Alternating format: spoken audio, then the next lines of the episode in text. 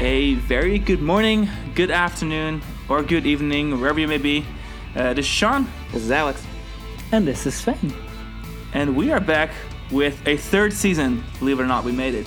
As one of our Instagram followers actually told us, he was surprised we made it to a third season. So are we. Oh, wow. We're excited to be back, whether that was a compliment or not. And season 3, here we are. I don't know if he meant it like that. I think he probably meant it pretty nice for us. He was just like, you guys have come so far. And I'm like, I know, yeah, we're trying. Thanks for noticing. We'll bring in a couple of changes to season 3. That's going to include shorter episodes, so if you have a shorter commute, good for you. You now get to listen to our entire episode in one commute, which is probably refreshing. And we're also going to introduce a couple of other new things, and you'll kind of get used to them along the way as we introduce them. Mm-hmm. And then today's topic is very exciting.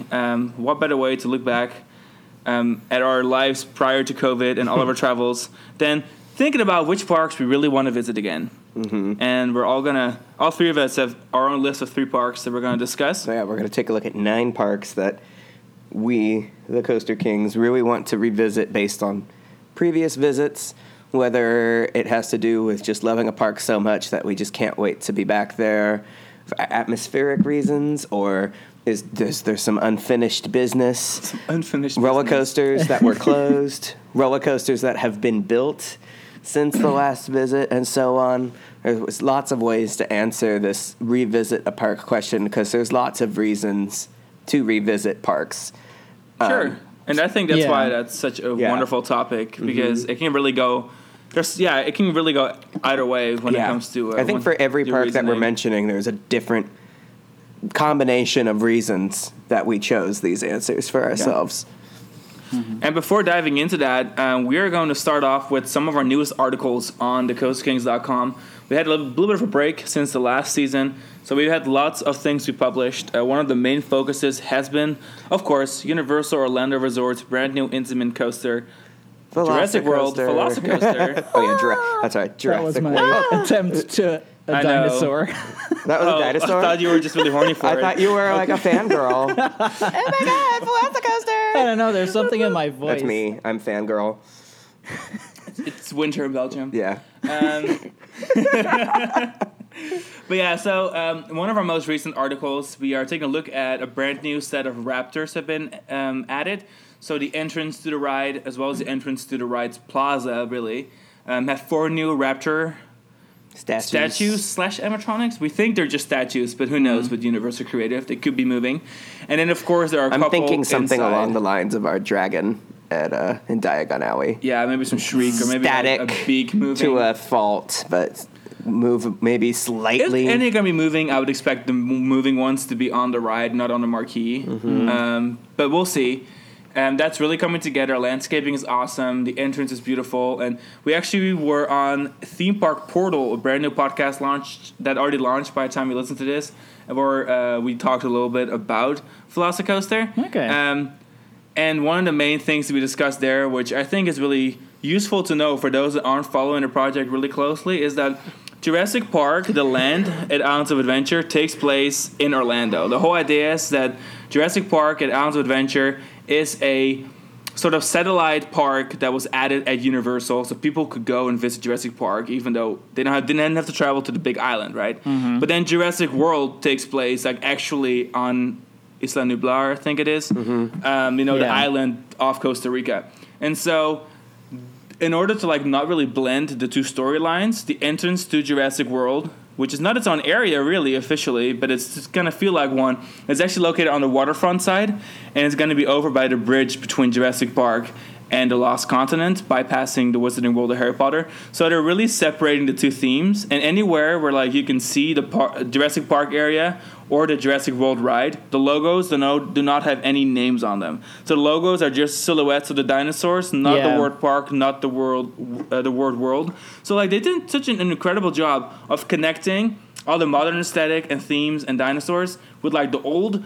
And even though it's a little bit blending, it works really well because, like, the most crucial parts of the storylines are all separated. And so that's actually something really cool that I think it's a really nerdy aspect you may not really realize without having... There's a lot to focus on with the project, and Like, even living in Orlando and going to Universal, like, 3 times a week, like, things are constantly changing. So we're really enjoying having the privilege of focusing on it so intently that we pick up, we get to see all of these things and pick up on some of these nuances and smaller details. Yeah. And so we have a lot of articles on the website, usually an update a week at least. Lots of pictures of it in action. We've got a couple of cool long exposure shots on there. So if you want more detail, obviously go visit our website. Another thing that we have been launching lately, almost weekly, has been our Scandinavia series. So I think at this point we're already at 11 articles. So yeah. One of our team members, James, in Europe, he goes and talks about all the Scandinavian theme parks in detail, kind of even assistant trip planning. So if you're looking at making a trip, there's a lot of really useful information. I wouldn't even necessarily think of putting in articles. The logistics end of going there, not just why you should go there, but how you can go there. Yep, and maps, all that good stuff. And another really noteworthy point that I want to make is SeaWorld Orlando had filed permits for a new B&M surf coaster last year. That was meant to be like a 2021 edition, right? Obviously, everything got very, very delayed because of COVID-19. However, our wonderful team member, Nick, is really good with permits. And he found out that the corrections have been filed for that same project called Project Penguin, that the B&M surf coaster is still in production. And once these corrections are approved by the state, construction will start at SeaWorld Orlando for yet another roller coaster just down the street.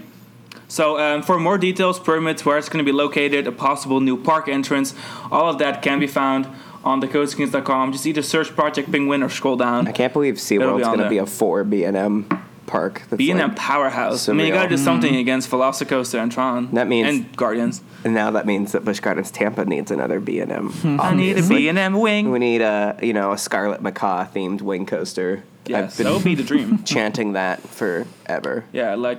Take the one from Chamlong and put it there. Because I feel like the macaw is like the Busch Gardens Tampa. Well, bird, honestly, you guys think that you need a B&M, but Belgium doesn't even have a B&M. So, sorry, no. Belgium the next one fine. Needs to come here right next Belgium to problems. The other ones that are coming soon. Like the Ride of Happiness by Tomorrowland. Exactly. Which is quite a controversy, it turns out, because Tomorrowland is a, for those who don't know, a big music festival, which is the main. I mean, they do pop-up shops and stuff, but the main focus, the main claim to fame, really is their big music festival, EDC, hardcore partying all night long, and this is being added to Plopsaland Panne, which is a very, very family-focused attraction with pretty much only family themes based on family television shows, and so it seems like a really weird contrast. I guess they want to draw in new people, certainly so. But at the same time, it's one of those things where it's like, is it going to scare some people away? Are we going to see a bunch of people at this park now to ride that roller coaster that have no interest in any of the other franchises there? It's probably a really interesting choice. But I guess we'll have to see how that's going to unfold. It's the thing is, though, what the park is communicating is that just wait and see. And there's more to Tomorrowland than other festivals, because it's actually almost a theme park on its own. It's very themed stages, and like if you look up pictures, you'll see how incredible these are. And basically what they are saying, what we're bringing to Plopsaland is not that crazy atmosphere, but it's the theming and the no drug-addled atmosphere for a family amusement park. And on the topic of the surf coaster, hot news coming in on our phones right now. We are seeing blue B&M track pieces at the manufacturing plant in Ohio, which, as of right now, I don't think any other park that uses the manufacturing plant is building B&M. So that may very well be the surf coaster coming to SeaWorld in 2022 earliest. And before we move on, I want to do one more mention of an article that definitely worth checking out. We have been scoping out some of the Hong Kong news stations, and we have learned that Hong Kong's Ocean Park is going to be retiring 7 major attractions to move to a new business model. This new business model is going to be a free entry to all, and then different vendors and operators selling ride or attraction tickets or whatever they have to offer on that giant park. The park is massive, so I think this is a good move. Like, I would love nothing more than to go in there for free and just walk around. The views are stunning. But it does mean that our beloved Dragon and from what I'm hearing, possibly Mine Train as well. These two magnificent roller coasters will be retired. For more details on what exactly is happening, when they're getting retired, you want to hit up the coasterkings.com. And anything else you gentlemen want to add? I think that covers it beautifully. I think we're ready. Shall we? Super ready. You know who else is ready? Our Instagram followers, because we actually placed the poll a little late. We placed it this day of our recording. Just a couple of hours ago. But we got a couple of cool responses there. I like to think that we can reward people's eagerness to answer with their being featured. Right? Because, like, if they answered in the first, like, half hour, it's like, oh, wow. Like, okay, these people you are, care. Like, on top of it. So, mm-hmm. You know who really cares? Chris, at Chris_AllUpInYa5. He says that Shanghai Disney is the best park. His reason being. Yeah.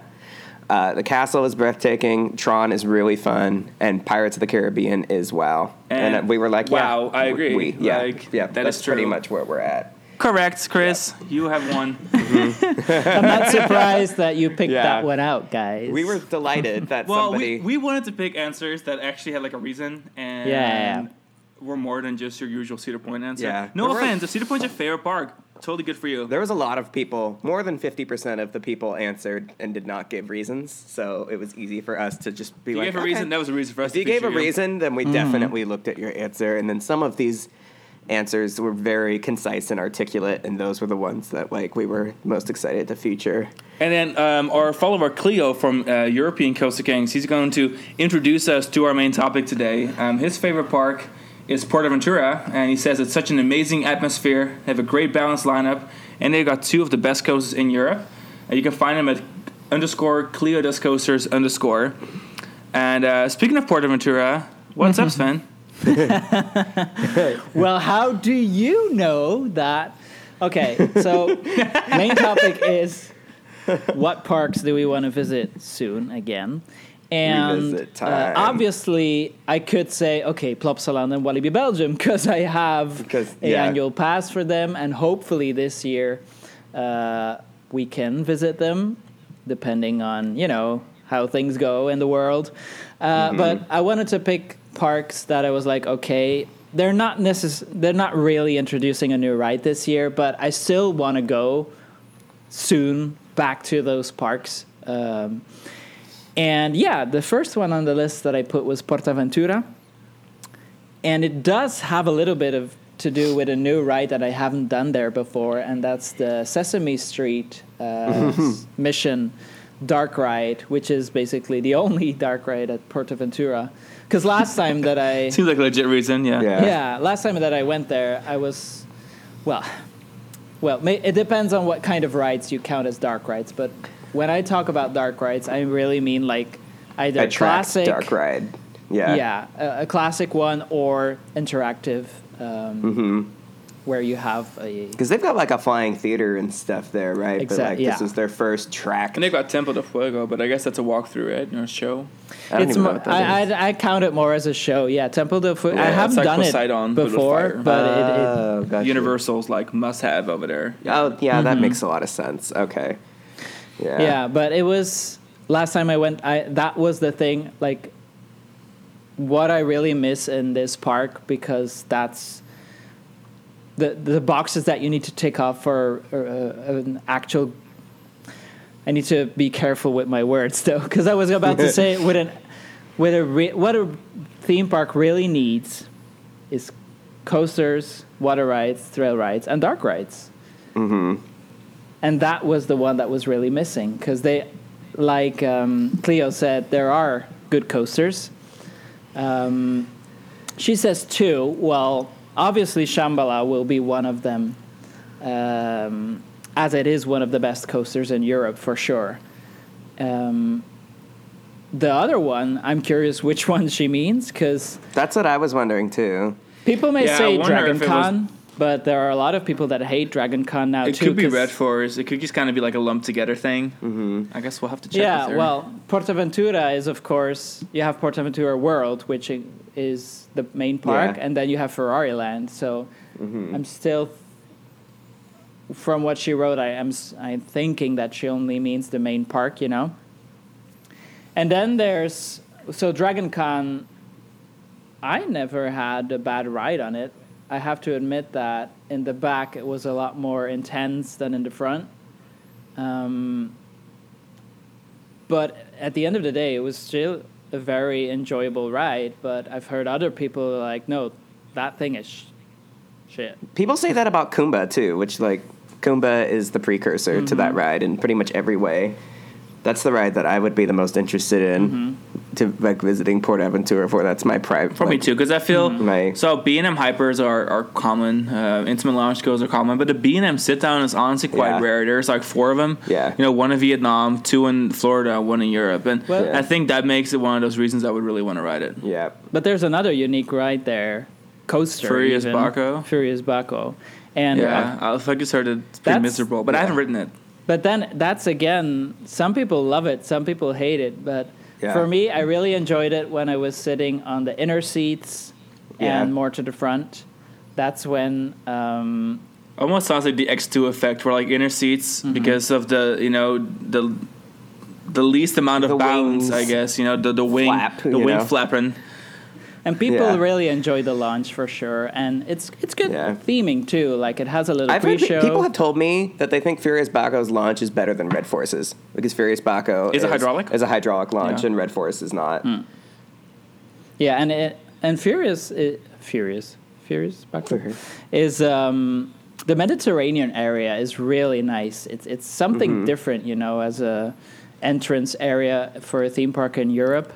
And the way that it passes by, then it's not really reliable in senses of will it be open ride. Though. Like on slow days, it's usually only open half a day. But not terribly surprised. But it makes sense. Checks out Intamin box. But as a whole, it's definitely a park. And what I love the most though is the resort feeling. Like, you book a hotel, which is pretty cheap, and you're there for 3 days, and you can enjoy. Sangria at night, and then the next morning you're just riding your coasters, and also the other rides, of course, are fun, like the rapid. They have some fun water rides. They have a log flume intertwined with their Aero Mine Train. That's the other. Definitely those are some American touches. I think the three rides there that I care the most about are all opening day attractions. Silver Mine, I think, is the log flume. I'm not sure. And then the Mine Train is Diablo. But the Mine Train, the B&M sit down looper, and the log flume are the three rides that I care the most about there. And then there's also the three oldest rides. And then there's the three Woodies. Yeah, they've got their wooden coaster triage. Tomahawk, which I'm already not looking forward to not fitting in comfortably. The junior Millennium Flyers. Yeah. So plenty of reasons to go back. Yeah.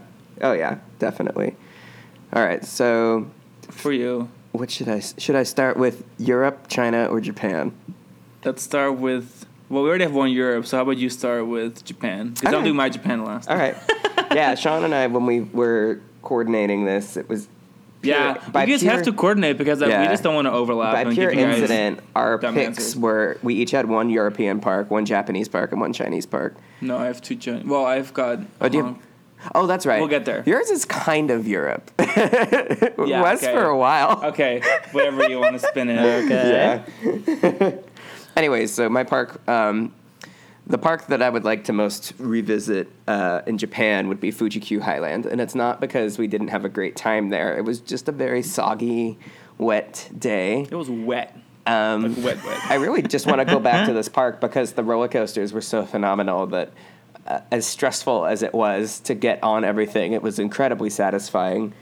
And all four of their big four coasters are very strong. It's the only park... biggest shock...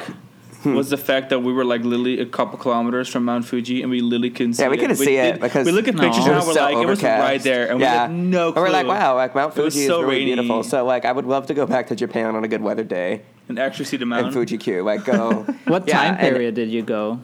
We went in September, and it was rainier than we expected. I mean, it's after the rain season, because usually rain, like, the monsoon season is July.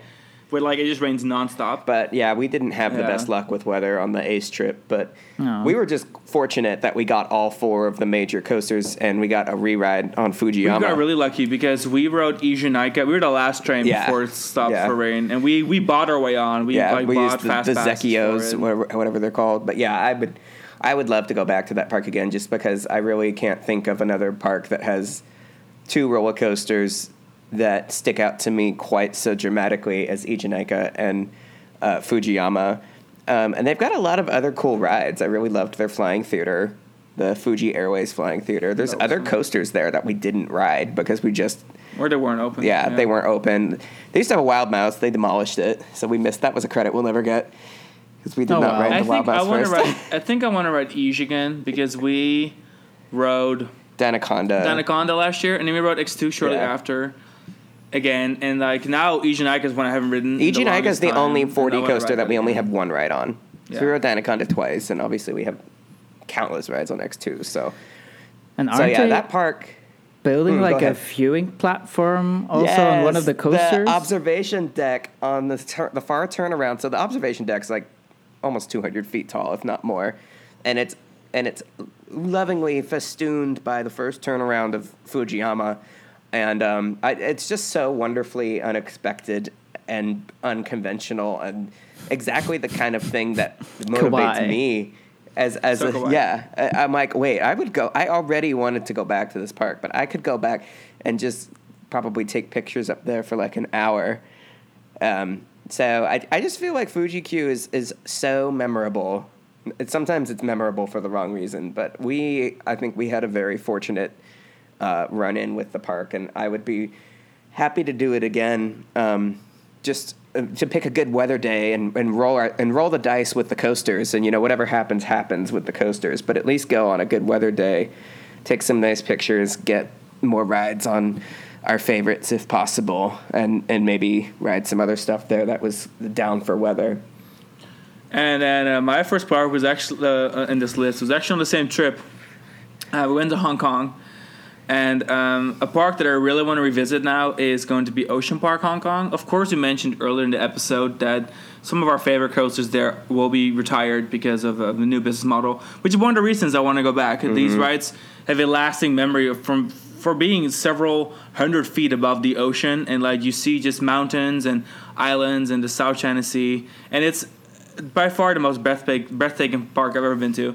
And so, despite a feeling like it was too big to maintain itself, we still had a fabulous time. Yeah. It was unforgettable. And I would like to go back in the current stage and still get on those coasters before they retired. Yeah. Because it'll never have that feel back, I think. The Mine Train and Dragon, but... and I don't have Hair Razor was down. It was damaged by a typhoon. They actually went the day after typhoon, so we were lucky that anything was even... It was a miracle that there was the Mine Train... There was shrapnel everywhere. There was like falling over trees. Like there was a car missing from the ferry. So and that was actually my first time. We both rode Dragon for the first time because on my first visit to Ocean Park...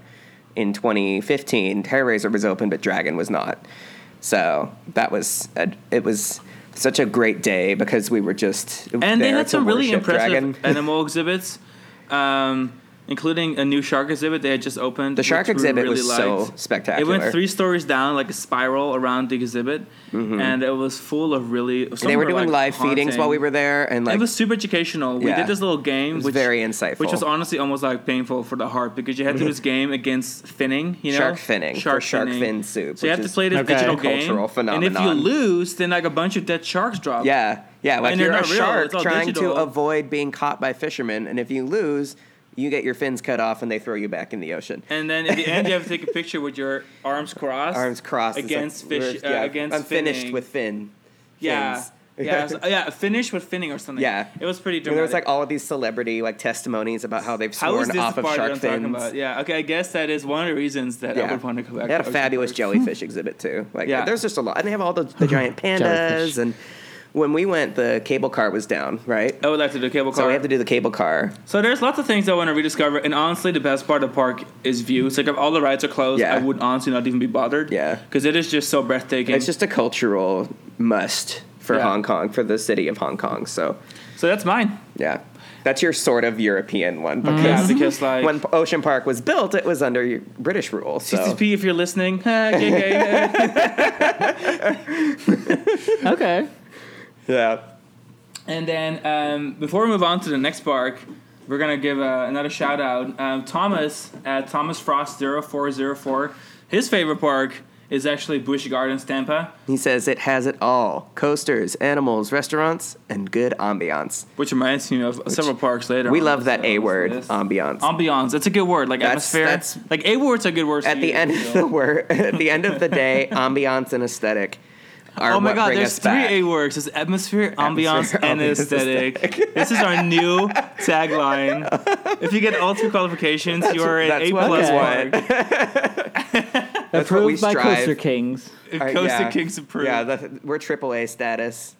Another U.S. park was suggested by Aaron at Aaron Hero, who said that Hershey Park, because you can't go wrong with world-class rides and appropriately priced food. And I thought that was beautiful. Yeah. Because, like, the worst thing is to get overcharged on food. Like, I hate to pay too much for food, fries. I'll pay a lot of money for good food. And Hershey Park's food is good, too.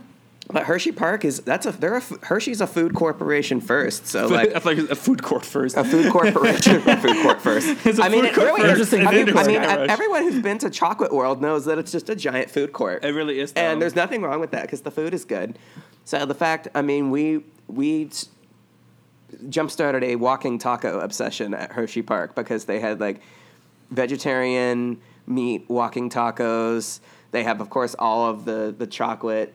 Everything, milkshakes and cookies and, things. When you ride the free dark ride at Chocolate World, at the end of the ride you get free chocolate. Yeah, it's like free, like Hershey double Park free. Is actually it's pretty amazing because you could like literally just roll up, pay for parking, go into Chocolate World. You get to free ride your dark ride for like 2 hours a thing. Oh, it is if a free. It's for Chocolate World. Yeah, you can literally get like a free ride, free chocolate at Hershey Park. You could literally show up and have a great time and not spend any money by just going to Chocolate World for a couple of hours. It's called a power move. It's totally.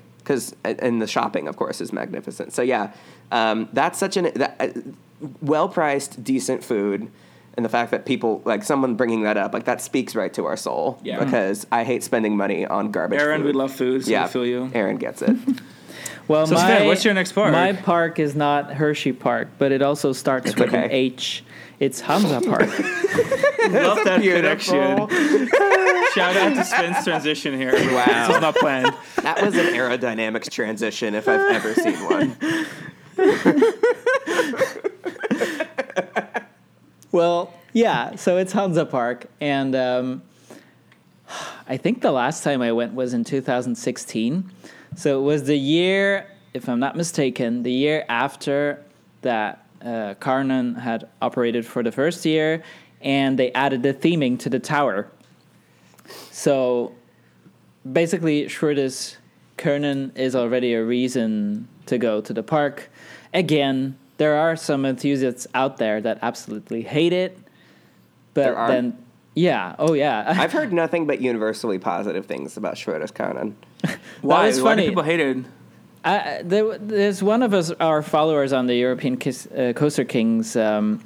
He literally said that he does not know anyone who likes the Schroeder's Karnan. And then I was like showing a video of the theme park explorers. Hey, they put it on their number one. Yeah. Yeah, I feel like several people have it incredibly high on their list. And I think you're one of them, right, Sven? Yeah, but I think it is a good idea to go with low expectations or no expectations. Because then I understand why some people don't like certain aspects of it.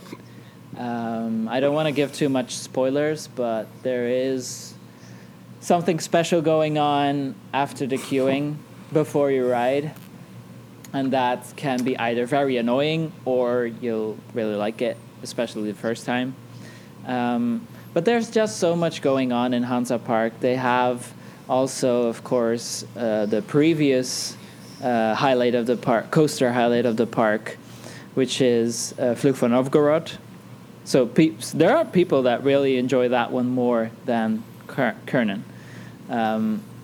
But so that's the Gerslauer Eurofighter there, and it's still very much loved. I love that ride. And that was also a big surprise for me because, honestly, I knew a little bit about Karnan, but not much about that one. And that's why I was literally blown away by it. Did you expect to get your head bashed in, like, on that ride? Because when I rode it, I was expecting Mystery Mine at Dollywood, which I love Mystery Mine at Dollywood. But I thought about it, and I'm like, wow, there's all this indoor stuff, and it's shoulder hard. And, like, assuming it's dark in there, I won't be able to brace, but that ride is smooth as glass. God. So well designed. Yeah. You know what's not smooth? The Eurofighter at American Dream. Check out our next episode as well. Yeah. Nice. But But besides those two, there are plenty of other reasons to go. Like, there's fun theming. I really liked there was this, how do you call that? It's like a parkour. Can you say that in English?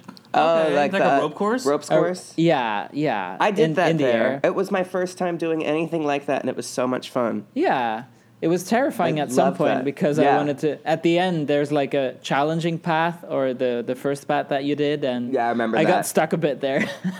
Yeah, I didn't do the challenging one, I remember, because I'm like, I will like pull a hamstring and have to go to the doctor. Like, you know what I'm really excited for? I haven't been yet, but... I think Highlander looks like such a cool addition. I'm like, wow, that's a power move. That's indeed the thing that I haven't done yet since it wasn't open at that time, obviously. And the retheming of Nessie. It's so beautiful. That was like the last part of park, I think, that looked like it really needed some love, and it looks so good now.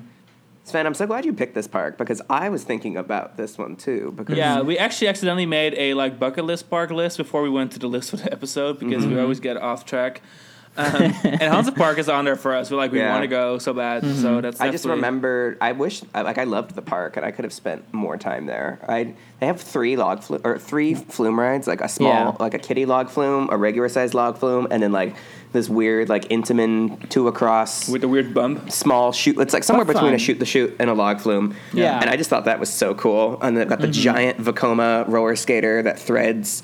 The Schwarzkopf. Yeah, theme to a Mine Train, but on a budget. There's a lot of stuff in this park that, like, mattered to me as an enthusiast, like Schwarzkopfs and flume rides and interesting themes. Even like that, the kiddie coaster, the Schlanger von Midgard. Oh yeah, has has a whole story and like you go around twice, but like there's a mid show. There's like a pre-show and a mid-show. Like a show on a kiddie coaster. You're like, what? Yeah, I remember thinking like, wow, this is like really banging. Like Hansa Park just seems to have a really good idea of what will complement their lineup. And like, because everything they do just seems to be a perfect fit for them. So it's great choice. Also the only Legoland that I've been. But it's not Legoland anymore, of course. Yeah, fun fact. Because they told us that. They were like, we were Legoland. So we were Legoland for a few years. It's just a hard time matching. And I was like, ah. Well, what a glow up. Because you would never know. Look, we love Legoland. But yeah, Legoland's not building Schwarzkopf loopers. So. Is or that. Like hypercoasters. So that's not on your list, Alex? No, what's on your list? Well, it was considered for my list. But the fact that you selected it, I was like, okay, that's great. So for me, the very first park that came to my mind when I was asking myself this question was Liseberg, because I went to Scandinavia 10 years ago. I cannot believe it's been that long. Yeah. But 2011, I went on the Scandinavia trip with the American Coaster Enthusiasts. I had a wonderful time. And Liseberg was my favorite park of the trip, without a shadow of a doubt. And Lisebergbanen, the log flume, and Balder, and the River Rapids ride were rides that really stuck out in my mind. It's just like exceptional, like best in class, the best of their kind. And like they had a walk through haunted house, which is not something I normally do. But the group that I was with, they're like, we have to do the walk through haunted house, and it was so cool. And I was completely in over my head with that because I had just never. Even thought of doing something like that before, and I thought to myself that I bet they're not all this nice. Like I bet this is just really amazing because it's at Liseberg. And now, obviously, this is one of the only parks that I've been to that has added like two major marquee roller coasters since my visit. Helix, of course, and Valkyria, and they've also added some really exciting looking flat rides, like their. The Zero Star Shape Mechanica. And it was closed when I was there. They're giant. Oh, womp womp. Well, that's another reason for you to go back too then. Oh, yeah. But I've always been a huge fan. This was my number one park for a couple years. Well, you don't have Helix yet, do you? No. There you go. Nope, none of that was... It was surreal. What was brand new when we went was Atmosphere.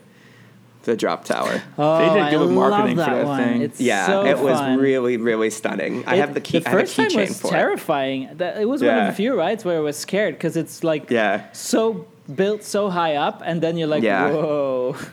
But like that park has done amazing changes, like the Ferris wheel, the Gothenburg wheel that used to be in the harbor. When I was there, it was in the harbor, and they purchased the wheel and moved it to the park. Oh, yeah. So now they have this big, beautiful Ferris wheel that kind of served as the replacement with air conditioning for the observation tower that they turned into a drop tower.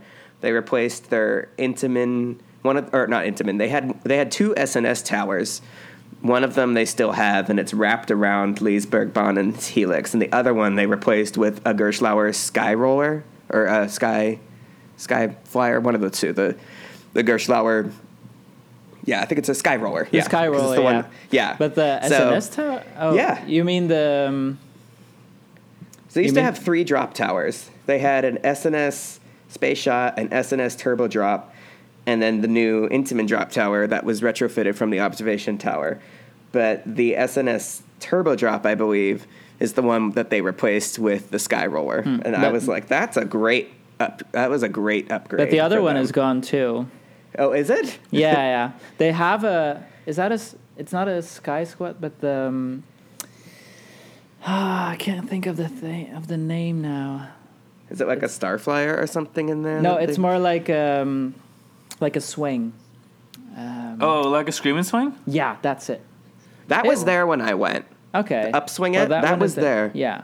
Upswing it. That was the 2010 edition. Sweden. We wrote that. I thought that was such a neat. I'm gonna read it at a park, IKEA Berg. Yeah, upswing it. Yeah, it sounds like an IKEA kids playground equipment. But yeah, that park I really could never say enough nice things about that park, and they seem to have continued to really expand in all of the right directions. Like Kanonin was such a weird one for us. Like I rode it once, and after I rode it, I was like, okay, I don't really have a need to ride that again. And then they built Helix, and then they replaced Kanonin with a dive coaster from B&M. I was like, okay, they know exactly what they're doing. Like they made very smart, calculated choices here with their rides. Speaking of a park that knows exactly what they're doing, my next park is Chamlang Ocean Kingdom, and this is one of those parks that, like, I have to revisit because it was simply so overwhelming and so incredibly awesome. Those of you who have been listening, reading, doing, the Coaster Kings for a minute, you guys will know that the Chamlang Ocean Kingdom in South China Chamlang Ocean Kingdom cheerleaders by far our favorite park on Earth. But that's also why I need to go back.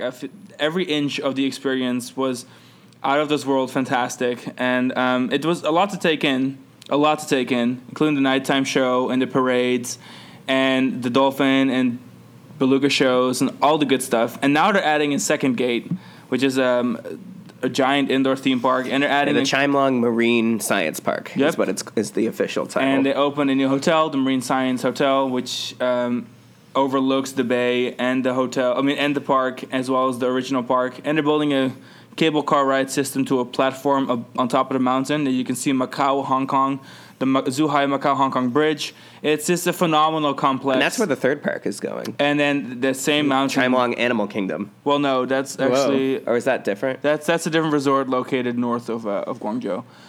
Are you sure? Yes, I am. Because I need to fix the Wikipedia article then. Because the Wikipedia article says that the third gate for the Chamlang Ocean Kingdom Resort is called Chamlang Animal Kingdom, and it's up in the mountains, but they may be mistaking that moniker with the new resort that's already under construction north of Guangzhou. But yeah, there are plans for like a wooden coaster and stuff in the mountains and more of a traditional theme park. They're gonna redo. We'll have to OCT see when East, that happens, but correctly. And question: that park, giant ghost resort. Yeah, would you go 2 days?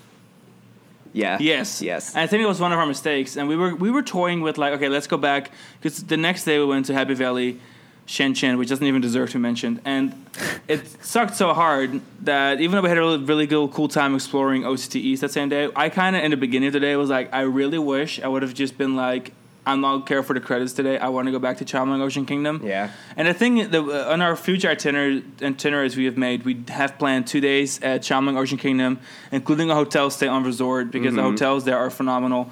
The largest hotel in mainland China is located at Chamlang Ocean Kingdom.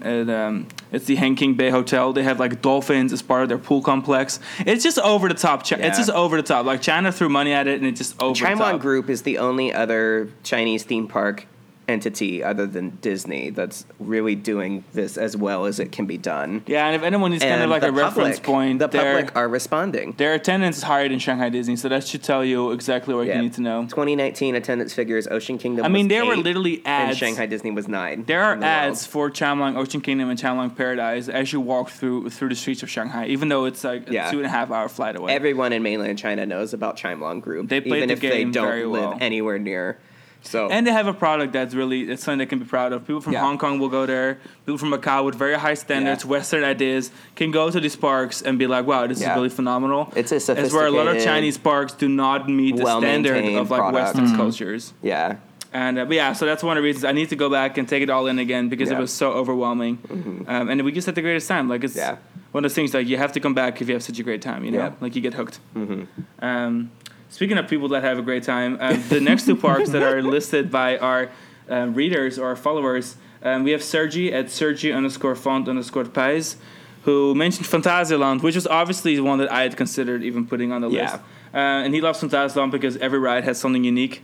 And that's a good point. Like, every ride there really is its own story. Mm-hmm. It is its own area. Like, the ride dictates what area it is. You really can't do anything... at Fantasyland. Like, there's nothing you can do at Fantasyland that you can do anywhere else. Exactly. And it's kind of the same for Efteling, which Gregory brought up at Gregory J. Okay, this is hard. Okay, Gregory, his Instagram handle is not going to be mentioned. I'm so sorry. But yeah, he mentioned that Efteling just has the best dark rides ever. You and pronounced I think that his handle correctly earlier. You had to transcribe this to me. This is a Gregory G. G. Oh, Gregory J. I think it's supposed to be a G. E-N-C-H-A. No, is it? Yeah. Sorry, Gregory. Gregory, we butchered yours, but I'm going to... Because you told me J. No, I told you G. No, you did not. Well, maybe you should have looked. You're lying to the entire listening public. No, I am not lying to the listening public. Yeah, it's a G. Yeah. So it's Gregory Grinch, Grienche. Okay. Wow, we give him a whole minute. Yeah. We give you a whole minute, Greg. But more thank you for your Efteling point, which is really, really a phenomenal their dark ride collection, which is exactly, I think, what I. If it weren't for like being an automatic, like have to hit every time we go to the Netherlands, which it is for us, like we cannot be in the country of Netherlands and not go to Efteling, then I would be putting it on the list. But I guess no, I'm going to go there. Like it's that's not kind of how we feel about Shanghai Disney too. Like we'll always go to Shanghai Disney when we go to China. So there was like. It was almost incidental that we would be revisiting it. Like, we didn't pick any Disney parks on our list because it's kind of expected. And, like, everyone knows, like, yeah, you're going to revisit the Disney parks. I will say I'm surprised none of our readers or followers put Tokyo Disney Sea in there. Because I was thinking that's going to be the first one that's going to pop up because everyone loves that park. There were a couple. Oh, there were? Danon did. As their favorite park? Yeah. Yeah. Yeah. Yeah, he said Fantasyland and Disney Sea. Oh, okay, I guess I didn't. But okay. Well, my final park, I'm staying in the Netherlands, but I'm not going to Efteling. I'm going to Toverland. Yay! Because it was Black Friday and I bought cheap tickets. Nice, good for you. I love that that's a thing now in Netherlands and Belgium and stuff. They have Black Friday sales. It's crazy. It was funny in France. They even moved Black Friday a week because of COVID measures. So it's it messed up my things at my work. Anyway, Toverland, because I haven't been there last year, and actually, what I planned to do was to do Halloween at Toverland because yes, it's very busy, but it's getting a lot of praise, and I had just like you, Alex. I'm not a big fan of scare mazes. And yet I pushed myself to decide and say, okay, from I think 2 or 3 years ago, I decided, okay, I'll do a Halloween event every year at a theme park. So I did Walibi Holland. How was that? That was the best one so far. And I have to say I was lucky because a very good friend of mine took me along. And we got passes for all the mazes, except for the most expensive ones. The clinic or something? There's the clinic, but there we did a backstage tour, which was incredible. And the below, I think, was the other one. That's like in the sewers of an area near the park that they had a whole maze that was fun too.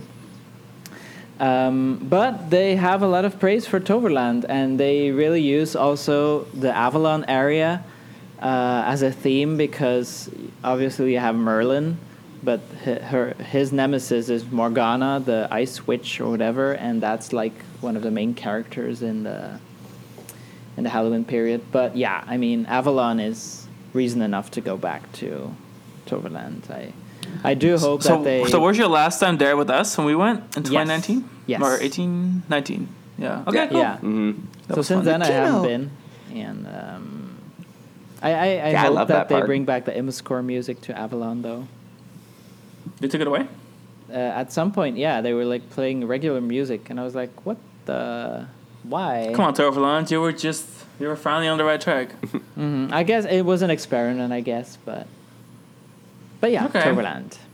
That park was on one of my top return to lists, because once they built Avalon, I went in 2013, and once they added Avalon, it was like, wow, okay, this park has kind of placed itself in a different category than where it was when I went.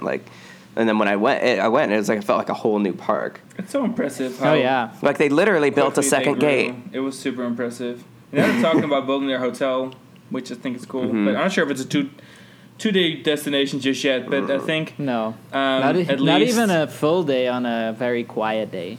Yeah, we were done. The day we went, we rode everything several times. Yeah, because the location of it feels kind of out there. I definitely feel like we had to travel quite a bit to get there, but. Mm-hmm. Well, you were just so early. We were really early. We got there and the parking lot wasn't even open yet, so we just parked and then we just walked around the farms and stuff. It was very Dutch. It was a cultural experience. All right, so my third choice, my Chinese park choice, was this one. There was a lot of reasons to go back. First and foremost, being that I really enjoyed my time there, despite some of the circumstances, but. It was the last park on our China trip, Guangzhou Sunac, which we really enjoyed it, even though we were kind of burned out. Our trip we got to this point where it's park 14, and it's day 11, and you get to the point where some things in China kind of start running together, and it's just tiring. And we just came off the high of doing Chamonix Ocean Kingdom 2 days prior, and then we did OCT East, that big ghost resort, the day prior, and so. Getting to Guangzhou Sunac, it was much more of a middle tier park. A little easier to. But we were just I love the Sunac parks. They are not as good as Disney or Chime Group, but they're definitely better than Happy Valley. So, we had a great day at Wuxi Sunac, and that we had a full day. And I felt like that one, even though there's a coaster there now that wasn't open when we went.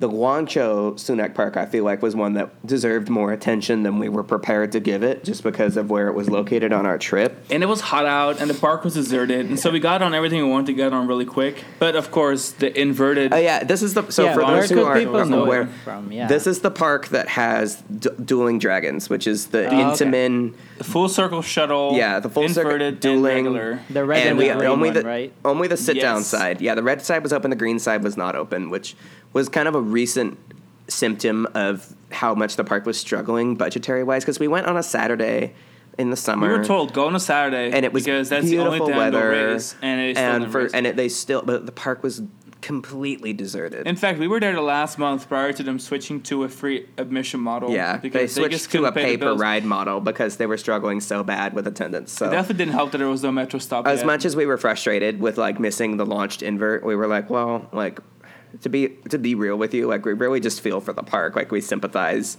with their operational woes, and we just want whatever they need to do to succeed. We support them.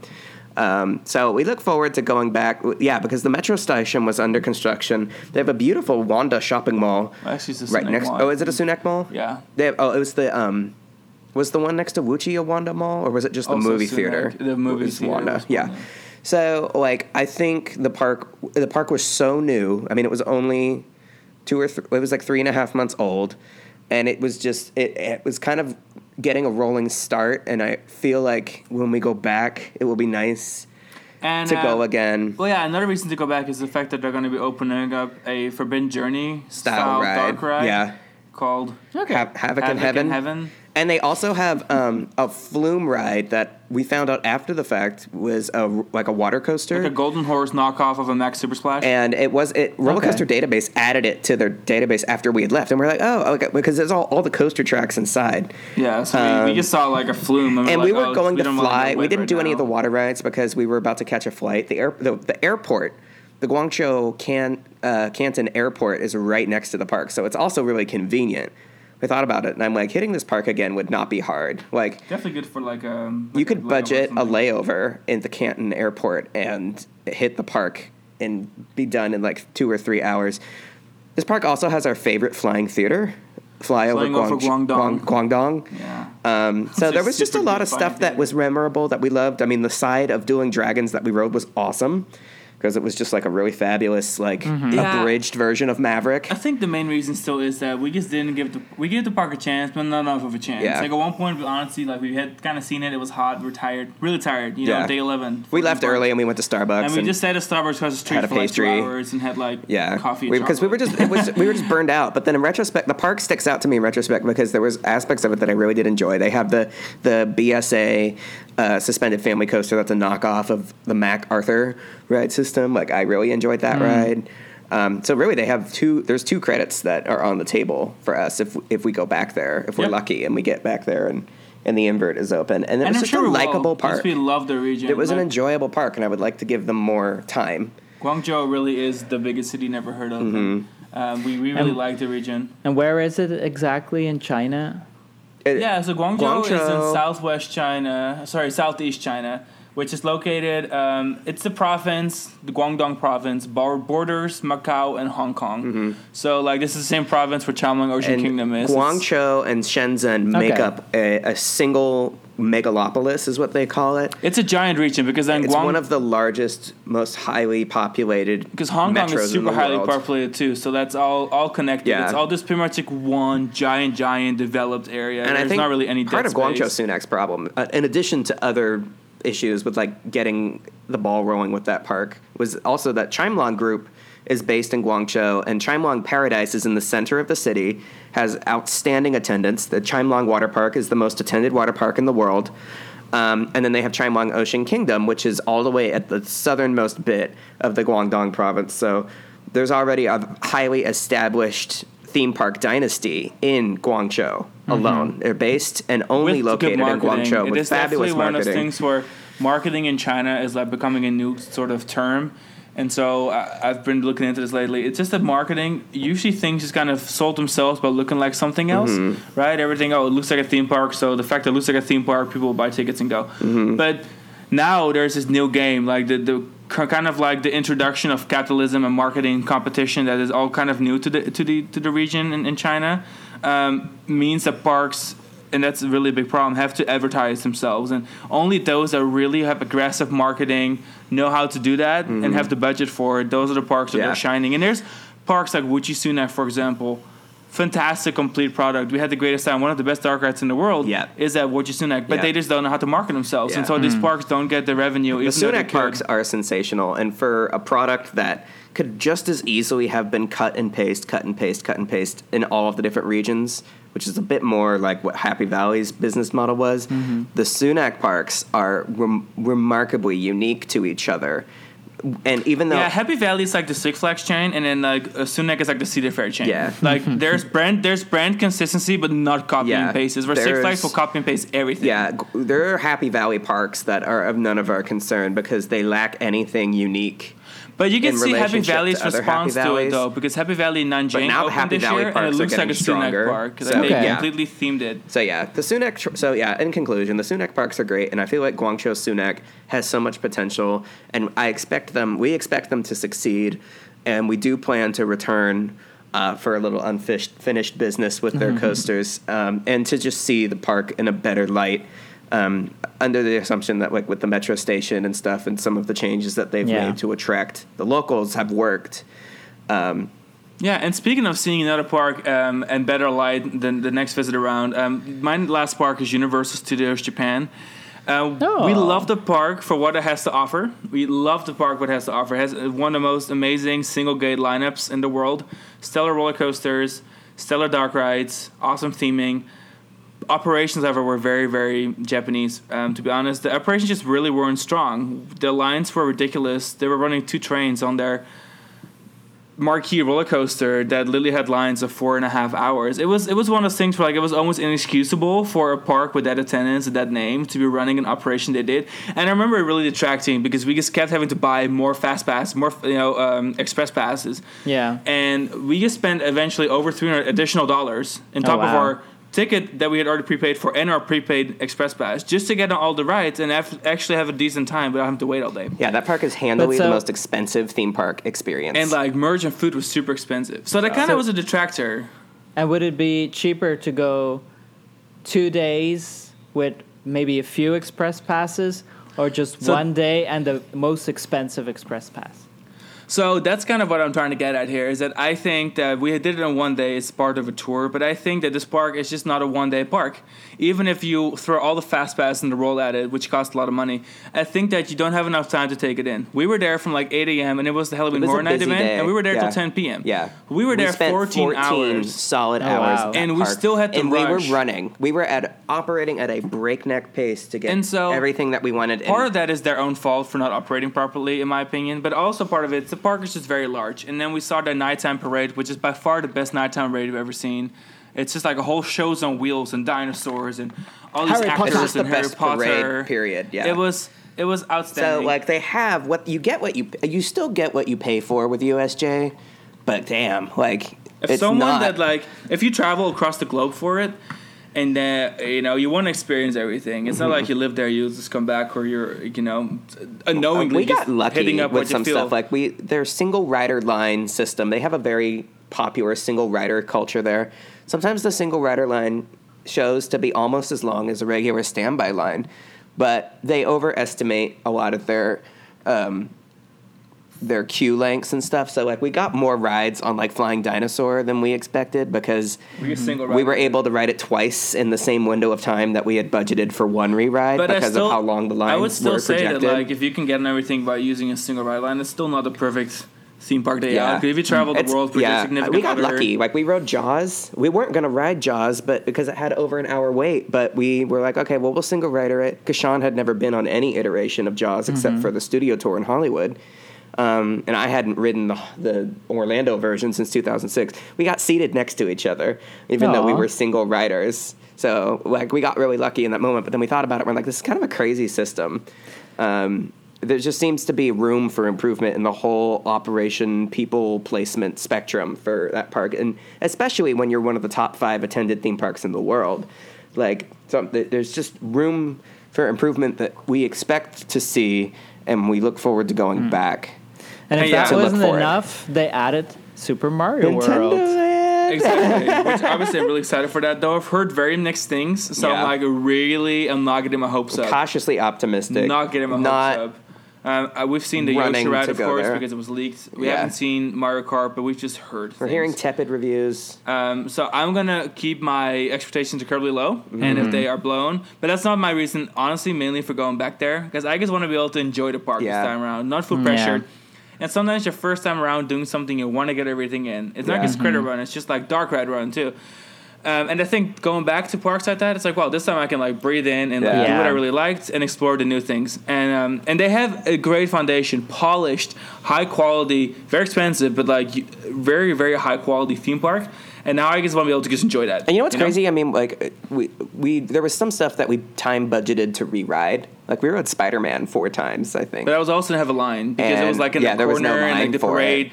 Held everyone up so we could but there was attractions there that we didn't ride because we have clones of them in the US. And so I thought about it and I'm like, if you've never been to a Universal park and you were going to USJ, the park really feels like it was meant to be two gates, but because then, like, they just didn't have the space for two gates. Despicable Me is one of their most popular, newest attractions, and we're like, thank God we have this exact attraction in Orlando. We didn't have to blow 90 minutes.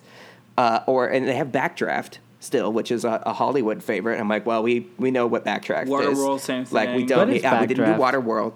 Backdraft is a giant indoor demonstration, special effect demonstration that focuses on fire. So the movie Backdraft was about, I think, a Chicago skyscraper on fire. Yeah. And then, like, the thing Backdraft is when, like, air seeps from, like, you know, kind of like a vacuum. And then if you open that space up, all the flames or fire will, like, blow in that direction. That's a Backdraft. Okay. So it's just, like, it was a giant bunch of fire. Really. In the same vein as Earthquake.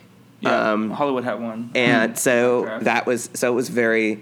It's a neat thing that they have, but it was something where I'm like, it's still a Terminator. We didn't do it. Yeah, time. Like, we're not budgeting time for this because we have to. And then their spinning coaster, the Max spinning coaster, Space Fantasy, it was running locked without spinning with VR mode, which really kind of blew. They do a lot of VR stuff. And so I would love to catch that park when, like, Space Fantasy runs like Space Fantasy and actually rotates. Yeah. So. But yeah, we're already coming on to our new length of episode, exactly 1 hour at this moment. So. We are going to button it up. We're going to wrap it up. So thank you guys so much for listening to the first episode of Season 3. Super exciting. Hopefully you enjoyed our look back at these 9 parks and why we would like to revisit.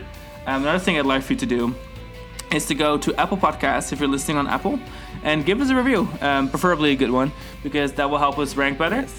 And then share your podcast with your friends and family. Check us out on Discord. If you just go to the website, thecoasterkings.com, there is a Discord button right there in the menu. Click that and join us for a fun chat with the team and, you know, anything coaster and theme park related. And the same menu, you can also find our shop Coaster Kings, if you want to get any theme park merch and support your favorite coaster brand, if I may say so. And that's that. Thank you so much for joining us, and we will catch you guys in Season 2. I mean, episode 2. Episode 2. Also, if you haven't listened to Season 2, go ahead and listen to it, because I think Season 2 is great. Season 2 is great. Listen to Season 1 and Season 2, and then catch us on Episode 2 of Season 3. Yeah. And that's that. Bye. That's the tea. Bye. Goodbye.